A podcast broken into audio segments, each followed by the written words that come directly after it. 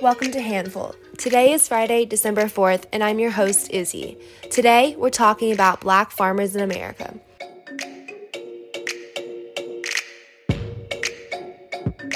Since the abolition of slavery, black farmers in the American South have endured a long and arduous struggle to retain their land holdings. In 1910, black landowners owned roughly 15 million acres of farmland, primarily in the South. Today, that number has dwindled down to a mere 1.1 million acres. Over the past century, a myriad of federal programs marked by racist and discriminatory machinations forced 98% of black agricultural property owners off of their land, losses which amounted to 12 million acres. The federally sanctioned discrimination extracted billions of dollars from rural black communities, stripping black farmers of their land and livelihood.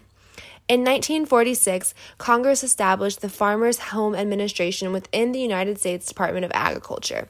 This agency set out to ameliorate the financial strain of small farmers through loans and credit, specifically white farmers. The USDA delineated the responsibility of approving loans to locally elected all white county committees during a time in which black people could not vote.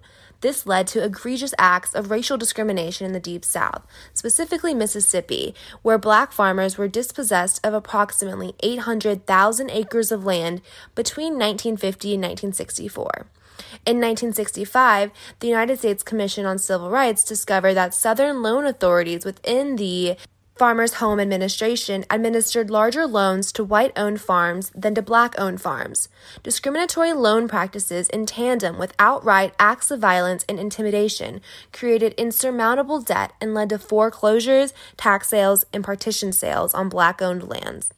In 2000, the average price for an acre of land was 52 times greater than land prices at the turn of the 20th century. Through state endorsed land theft, black farmers were systematically denied access to financial resources and were unable to reap the rewards of increasing property values, thereby eliminating a vehicle for wealth building amongst black Americans and exacerbating wealth inequality.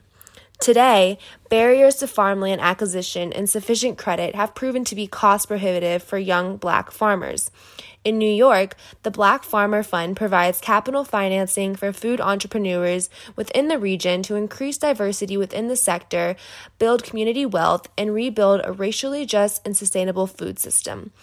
Additionally, Soulfire Farm in Petersburg, New York is an 80 acre community farm for Black and Indigenous people of color working towards eradicating racism and achieving food sovereignty. The farm trains young Black and Indigenous people of color to practice regenerative farming practices and equips them with the skills necessary to become farmers and food activists.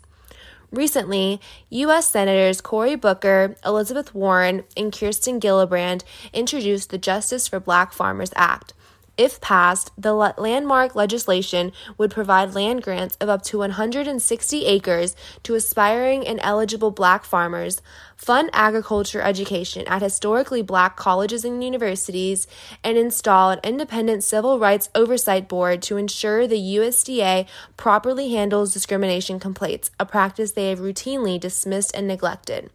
Returning stolen land to Black and Latinx farmers is foundational in reducing our current dependence on industrialized agriculture and is vital to preserving our ecology.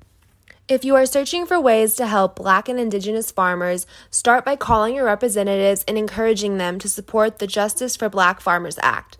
If you are in a position to donate, monetary contributions are greatly appreciated at Soulfire Farm and the Black Farmer Fund.